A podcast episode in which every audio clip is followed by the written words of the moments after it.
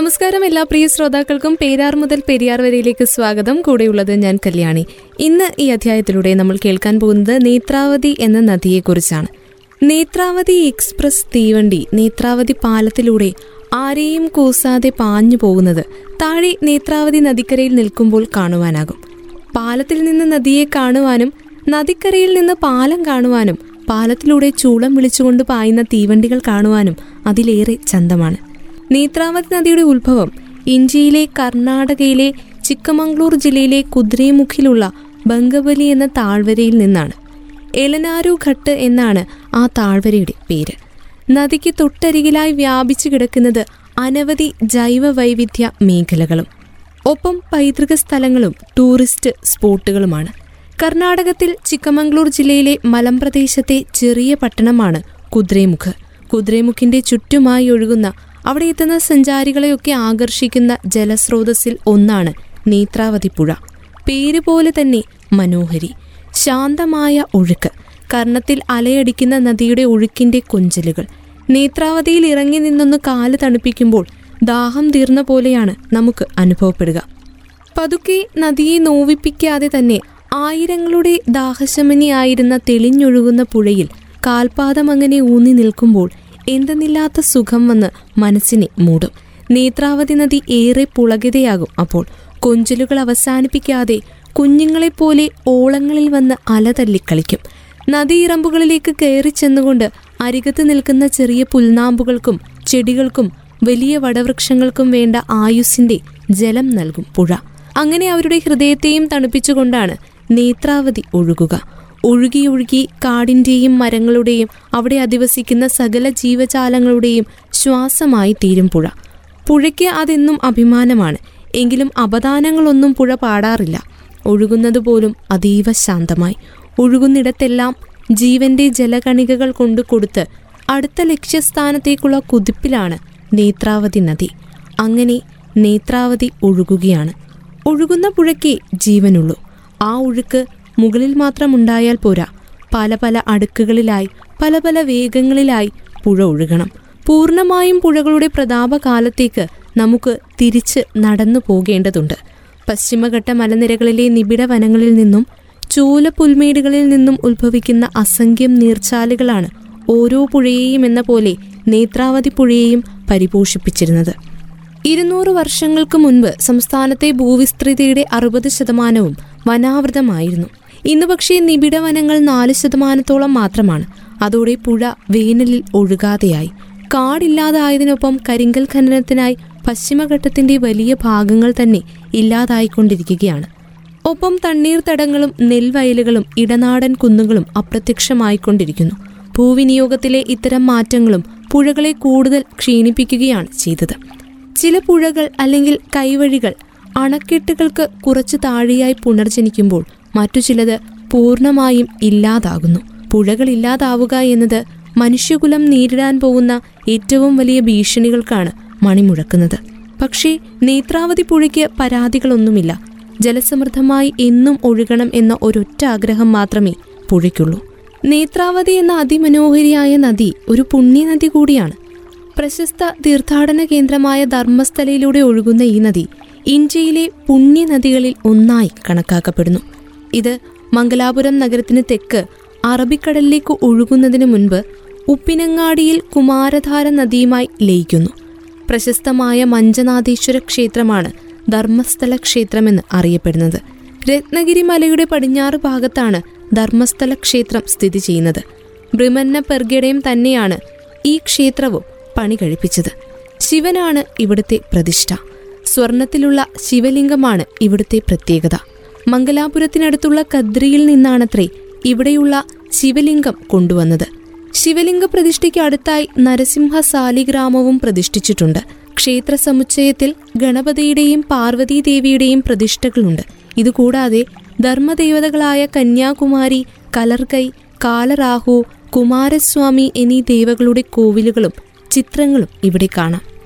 കേരളീയ ക്ഷേത്രങ്ങളുടെ മാതൃകയിൽ മരത്തിലാണ് ഇവിടുത്തെ ശ്രീകോവിൽ പണിതിരിക്കുന്നത്. ക്ഷേത്രത്തിലെ ഭരണകാര്യങ്ങൾ നോക്കുന്നത് ജൈന വിഭാഗത്തിൽപ്പെട്ടവരുടെ ഒരു സമിതിയാണ്. പൂജകളും മറ്റും നടത്തുന്നത് ഹിന്ദു വൈദികരും. കാലത്ത് ആറ് മുതൽ രണ്ട് വരെയും വൈകിട്ട് ആറ് മുപ്പത് മുതൽ എട്ട് മുപ്പത് വരെയുമാണ് ഇവിടുത്തെ പൂജാസമയം. പുണ്യനദിയായ നേത്രാവതിക്ക് ധർമ്മസ്ഥലയെക്കുറിച്ചുള്ള ഐതിഹ്യം കൂടി പങ്കുവയ്ക്കാനുണ്ട്.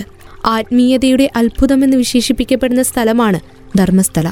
ദക്ഷിണ കന്നഡ ജില്ലയിൽ നേത്രാവതി നദിക്ക് സമീപം സ്ഥിതി ചെയ്യുന്ന ഇവിടം ശിവന്റെ അവതാരമായ മഞ്ജുനാഥന്റെ വാസകേന്ദ്രമായാണ് കണക്കാക്കുന്നത്. ധർമ്മസ്ഥല മഞ്ജുനാഥ ക്ഷേത്രം എല്ലാ മതക്കാർക്കും പ്രവേശനമുള്ള ദേവാലയം. ഹിന്ദു ജൈന ദൈവങ്ങളെ ആരാധിക്കുന്നവരാണ് തീർത്ഥാടകരിൽ അധികവും. ക്ഷേത്രം നിൽക്കുന്ന സ്ഥലം പണ്ട് മലരമടി എന്ന ഗ്രാമത്തിലായിരുന്നു. ഇവിടുത്തെ സ്ഥാനികൾ ജൈന മതക്കാരും. കുടുംബനാഥന്റെ പേര് ബീർമണ്ണ പെർഗസെ ഭാര്യ അമ്മുദേവി. ഇവരുടെ വീടിന്റെ പേര് നെല്ലിയാടി ബീസു എന്നായിരുന്നു. ഇതിനടുത്ത് ആരാധനയ്ക്കായി ഇവർ ഒരു ജൈന ബസതി സ്ഥാപിച്ചു. അതാണ് ചന്ദ്രനാഥ ബസതി. ഒരിക്കൽ ഈ കുടുംബത്തിൽ ധർമ്മദൈവങ്ങൾ മനുഷ്യരൂപത്തിലെത്തി. അതിഥികൾ ആരെന്ന് അറിയില്ലെങ്കിലും പെർഗസയും ഭാര്യയും അവരെ സൽക്കരിച്ചിരുത്തി. സംതൃപ്തരായ ധർമ്മദൈവങ്ങൾ നെല്ലിയാടി ബീസ് തങ്ങൾക്ക് നൽകാനും നിങ്ങൾ മറ്റൊരു വീട് നിർമ്മിച്ച് താമസിക്കണമെന്നും അഭ്യർത്ഥിക്കുകയാണ് പിന്നീടുണ്ടായത്. അങ്ങനെ ധർമ്മദൈവങ്ങൾക്കിരിക്കാൻ ഒരു ഊഞ്ഞാലിട്ടും വിളക്കുവെച്ചും ചന്ദനത്തിരി കത്തിച്ചും ആ കുടുംബം നെല്ലിയാടി വീട്ടിൽ ധർമ്മദൈവങ്ങളെ ആരാധിച്ചു പോന്നു. കുറച്ചുനാൾ കഴിഞ്ഞപ്പോഴേക്കും അവർക്ക് സ്വപ്നദർശനമുണ്ടായി. ധർമ്മദൈവങ്ങൾ തങ്ങൾ കാണിച്ചു തരുന്ന സ്ഥലത്ത് പ്രത്യേക ക്ഷേത്രം നിർമ്മിക്കാൻ ആവശ്യപ്പെട്ടു. അങ്ങനെ നാല് ദൈവങ്ങൾക്കുമായി പെർഗസി ക്ഷേത്രം പണിതു.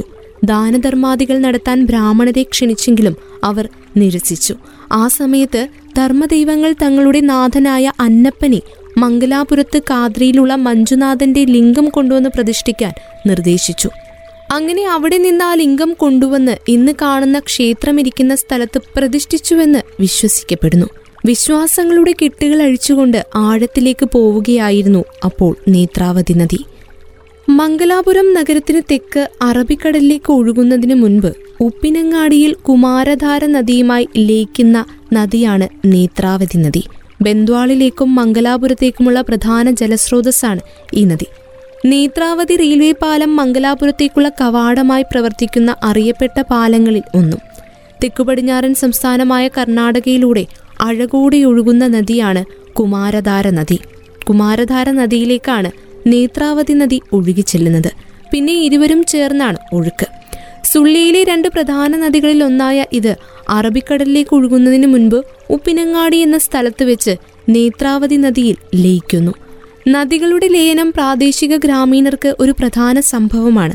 നദികൾ ഇണചേരുന്നത് കാണാൻ ഗ്രാമീണർ അഴിമുഖങ്ങളിൽ ഒത്തുകൂടും.